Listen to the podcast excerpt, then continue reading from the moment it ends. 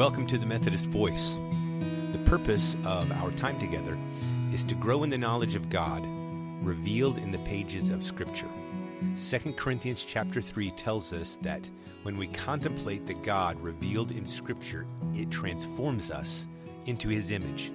That transformation beautifies our minds and hearts, and we then beautify the world together. We think that's time well spent.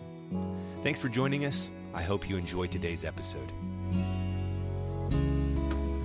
I am so glad that you are joining us on this first episode of the Methodist Voice. The reason we're doing this podcast is because we want to grow in the knowledge of God by growing in our understanding of Scripture. And we kind of alluded to that in the intro, but I wanted to develop the intro just a little bit reading the scripture that it is based upon because really it sets the, the tone for the whole series. And so in the intro we cited 2 Corinthians chapter 3.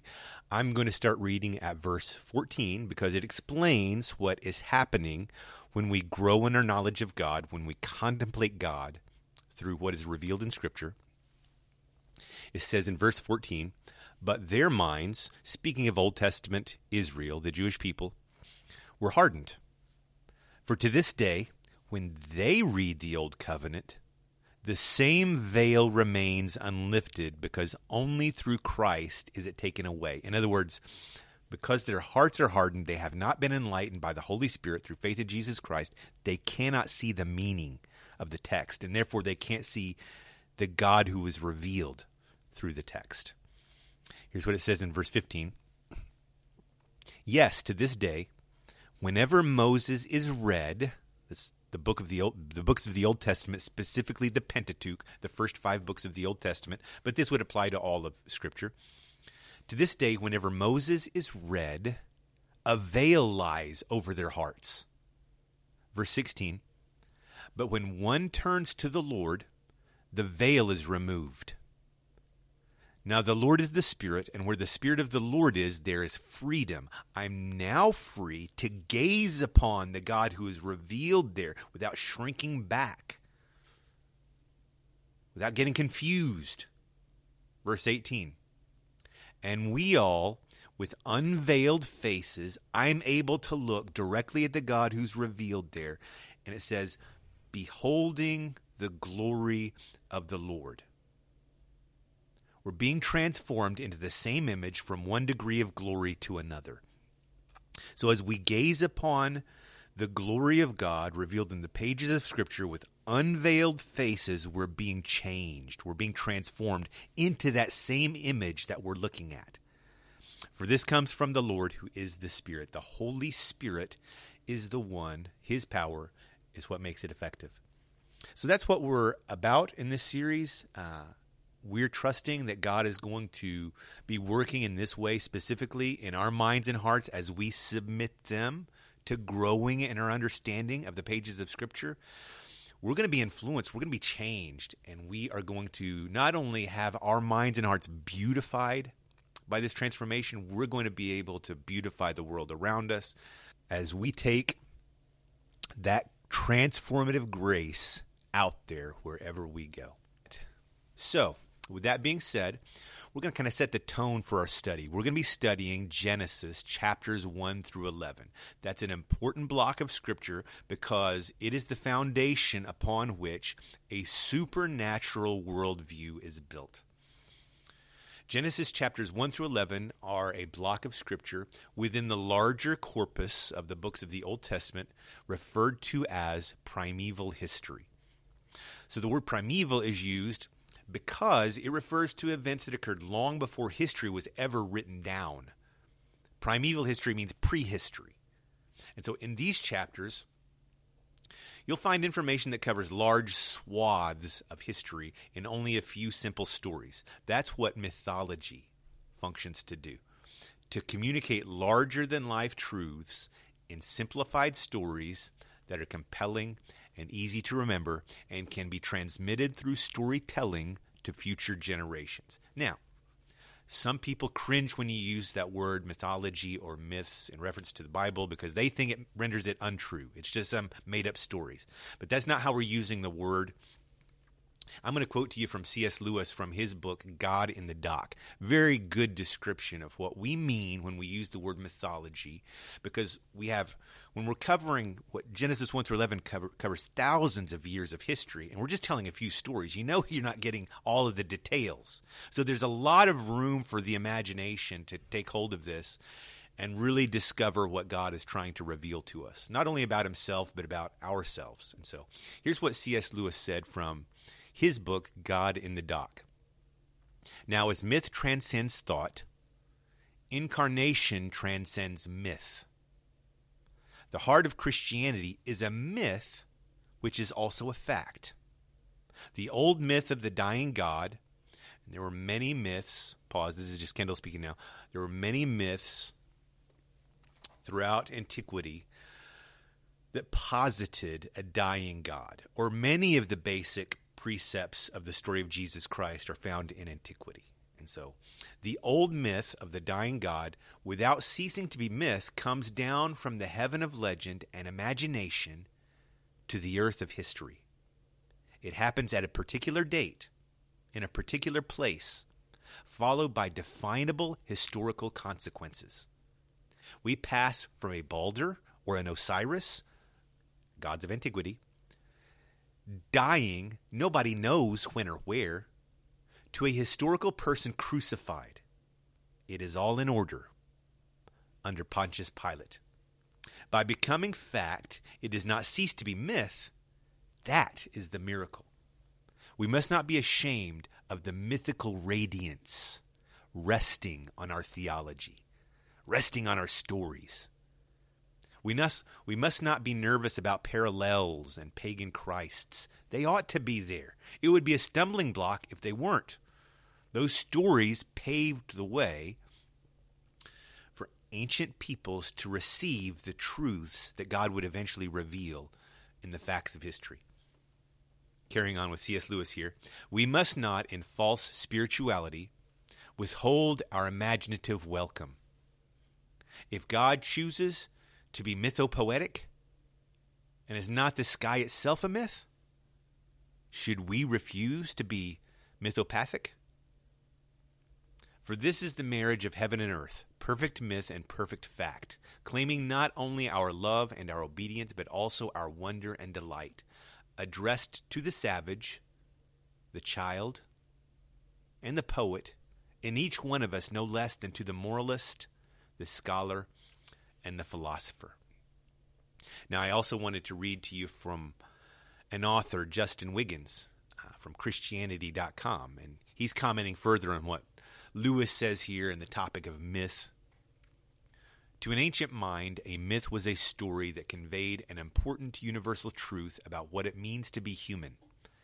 This is rather difficult for a modern person to understand.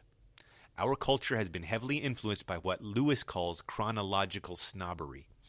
If it doesn't fit how we think about things today, it can't be true. Our culture has fallen prey to assuming that only the things we can prove are true. The fact is, we constantly learn how little we know. Now, listen, that's the end of the quote. But if the past three years hasn't taught us anything, it's that we know really very little, not only about the natural world, but about the ancient world. How much have we debated the science in the past three years? The facts the past three years. We really know very little. And myths can communicate truths way more profound than facts ever could. And so, when we think about things like genealogies in the book of Genesis, or whether or not creation happened in seven literal days, it's not clear that those are intended to give us a timeline of human history or how many days it took God to create the earth. They're just ancient peoples packaging a story in a way that was easy to remember and communicated really transcendent truths. So, because of the enigmatic nature of Genesis 1 through 11, we're often left with more questions about the world than we have answers. And so sometimes that's exactly the point of biblical revelation. It intends to arouse in us a sense of the mystery of God, a concept that the New Testament calls mysterion. And so I wanted to read to you from a Wikipedia article about that word, mysterion. Although the term is not usually used equally by all Christian traditions, many of the basic aspects of Christian theology require a supernatural explanation. To name a few key examples, these include the nature of the Trinity, the virgin birth of Jesus, and the resurrection of Jesus. These are mysteries in the sense that they cannot be explained or apprehended by reason alone. The word mysterion is used 27 times in the New Testament. It denotes not so much the meaning of the modern English term mystery, but rather something that is mystical. In the biblical Greek, the term refers to that which awaits disclosure or interpretation. In the Catholic Church, the Latin term is mysterium, fidei, mystery of faith, defined in the Catechism of the Catholic Church, 1997, to mean a mystery hidden in God, which can never be known unless revealed by God Himself. In the Roman Catholic Church, the First Vatican Council reaffirmed the existence of mysteries as a doctrine of Catholic faith as follows If anyone say that in divine revelation there are contained no mysteries properly so called, but that through reason rightly developed, all the dogmas of the faith can be understood and demonstrated from natural principles, let him be anathema or cut off from the faith. The position, if not the terminology, of other Christian churches is essentially the same. So the mysteries of God are intended to arouse in us a sense of wonder, awe, curiosity, delight, fascination, all of that ultimately leading to ever increasing pleasure found in worship of the uncreated being disclosed in the pages of Scripture. In Proverbs 25 2, it says, It is the glory of God to conceal things, but the glory of kings is to search things out. So, as we go through this study, we're going to be using our imagination to explore the meaning and the implications of these passages. And in the process, our aim is to discover more about God.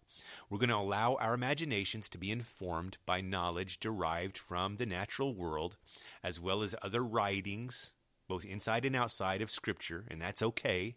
Nobody's going to be tempted to worship demons because we read some ancient Near Eastern text, even if we're considering what's true about them. So, the, the information found in Genesis 1 through 11 is not unique. Most of these stories have their parallels in the ancient Near Eastern world. They were written down long before the stories found in the book of Genesis were written down. And so many times this has led people to assume that the early Jewish people copied from other sources. And that's not necessarily the case because if the events were real, if there really was a flood, and I believe all of these events were, then various cultures would have retained memories of these events and the lessons they believed they were to have learned from them. So it would only be natural if the events really happened. More than just the, the Jewish culture would have a record of these events, right? So, what's unique about Genesis isn't the events that are recorded, but the unique interpretation of the same events documented even in places like South America. Isn't that crazy? So before humans were ever thought to have crossed the ocean or the continents from more advanced civilizations over to the Americas, they already had a record of these events in South America. It's difficult to explain, right? So it might be helpful at this point to share my view of Scripture as we move forward. My view is the larger Methodist view I was originally ordained in the United Methodist Church, but now I'm a part of the Global Methodist Church. So most of us in those circles don't use words like inerrant or infallible because the scripture doesn't use those words. We prefer words like truthful, trustworthy, authoritative, divine revelation. Words like inerrant we don't find useful because they're imprecise and even misleading. So every manuscript of the books of the Bible that we possess contains errors from innumerable scribal copies. You know, like uh, scribes would copy the text over and over and over again. Inevitably, they would make mistakes, maybe small spelling errors. Maybe they would repeat something that wasn't supposed to be repeated. And so there are lots of human errors that are made in the process of copying the manuscripts of Scripture. So that's why people who insist on applying terms like inerrant to the Scripture always apply the qualifier inerrant in their original manuscripts. Well, we don't have any original manuscripts to know whether Moses or whoever made a spelling error in the original copy or not. So, what if they did? Let me ask you a question. What if Moses had made a spelling error in the original manuscript of Scripture? Would that make them any less true or any less useful in revealing God to us? Of course not. Would it make them any less authoritative? No. Furthermore, you do have events described in Scripture that we know, according to modern science, are not described precisely and accurately. I'll give you an example. Let's look at Joshua chapter 10, the story of the Jewish people entering the promised land and they're engaging in warfare to take over the land. Here's what it says in Joshua chapter 10, verse 12, starting in verse 12. At that time, Joshua spoke to the Lord in the day when the Lord gave the Amorites over to the sons of Israel. And he said in the sight of Israel, Sun, stand still at Gibeon, and moon in the valley of Ajalon. And the sun stood still and the moon stopped until the nation took vengeance on their enemies. Is it not written in the book of Jasher? The sun stopped in the midst of heaven and did not hurry to set for about a whole day. There has been no day like it before or since when the Lord heeded the voice of a man, for the Lord fought for Israel. Did you catch the error? Modern science proves irrefutably that this passage couldn't possibly be inerrant because the sun doesn't move. We know it's the earth that is moving. The sun just appeared to be moving from a pre scientific, ancient perspective of early humans. That's how they saw it. But that doesn't mean the testimony of the text is any less reliable or trustworthy. Just because it's described imprecisely doesn't mean that something like that didn't really happen. And we shouldn't expect ancient humans to have advanced scientific information to faithfully communicate the acts of God in history according to the knowledge that they had. So, yes, there are mistakes found in the manuscripts of Scripture. There are conflicting accounts of events in Scripture. There are probably even other inaccuracies in some other details, but that doesn't render them any less authoritative or trustworthy in what they bear witness to happening. God has faithfully revealed his acts in history and enough of his nature to us through what's recorded in Scripture that we can come into a proper relationship with God. And that's what the Scripture intends to do. That's the intent of all of Scripture is to reveal to human beings who God is, what He is like, and how to come into a relationship with Him. The Scripture does not intend to teach us science in modern 21st century scientific precision, like that even exists. So, as we approach Genesis, if that is true of Scripture recorded in Joshua's day, how much more would that also be true of what is described by the stories found in Genesis 1 through 11, which would have been transmitted orally for thousands of years before they were ever written down? Scientific and historical precision, like that attempted to be imposed on the text by words like inerrant, are not the goal of the stories in Genesis. The stories in Genesis seek to explain to the entire world that their interpretation of the events found there are correct. You've got lots of different versions of these stories found all over the ancient Near East, all over the world, but the interpretation found in the pages of Genesis is the correct interpretation. It's a, it's a right take. And that their one God is the only God truly worthy of the title God. So the purpose of Scripture is to disclose supernatural truths, not pinpoint natural truths. We can discover natural truths all on our own through research and experimentation, but we can only know God in the supernatural realm if God reveals God by revealing himself, first to men in history, both directly and indirectly, then by sovereignly and supernaturally guiding them to faithfully record what they have seen and heard and witnessed. That's why Scripture is not only authoritative and truthful in everything it proclaims, but it is unique. It stands unique in all of history. There's nothing else like it.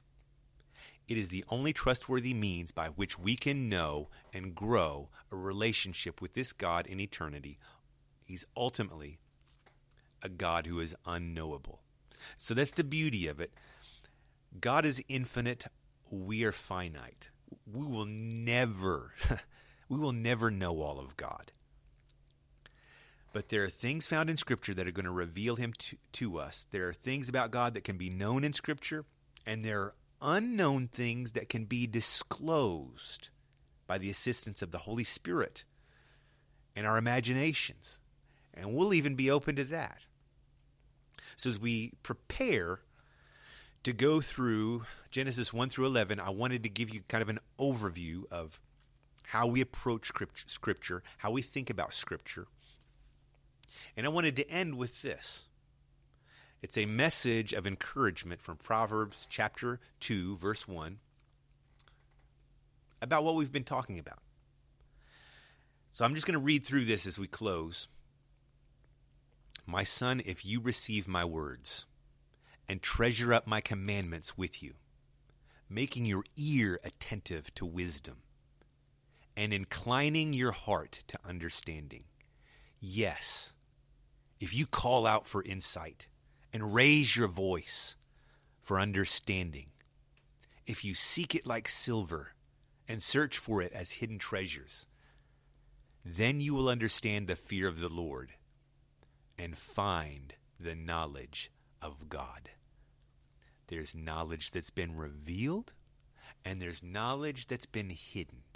And it's the joy of God to conceal a thing, and it's the joy of kings to search it out. Let's keep reading in verse 6. For the Lord gives wisdom, from his mouth come knowledge and understanding. He stores up sound wisdom for the upright. He is a shield to those who walk in integrity, guarding the paths of justice, watching over the way of his saints. Then you will understand righteousness and justice and equity, every good path. You will be beautified. For wisdom will come into your heart, and knowledge will be pleasant to your soul. You'll experience the pleasures of knowing and understanding God Himself. And I would say that is the highest pleasure a human being can experience. It's being obedient to the first commandment. You are to love the Lord your God with all of your heart, with all of your mind, with all of your strength. This is your highest purpose. It is your highest pleasure to grow in your ability to love God with all of your heart, mind, and strength. That's what we're submitting ourselves as we to do as we go through this series. I want to end with a quick prayer, and then we'll uh, go about our day. Father, thank you for the power of your Holy Spirit that rests upon an, an authentic pursuit of truth, an authentic pursuit of the knowledge of God. We ask you, Holy Spirit, as we submit our minds and hearts to your word, impart the knowledge of God, reveal the God both known and unknown, reveal the God to us as we seek him in the pages of Scripture. We ask this together in Jesus' name. Amen. Well, thanks for joining us today. We will dig in to Genesis chapter 1, starting in verse 1 in our next episode. Hope you choose to join us. Have a good day.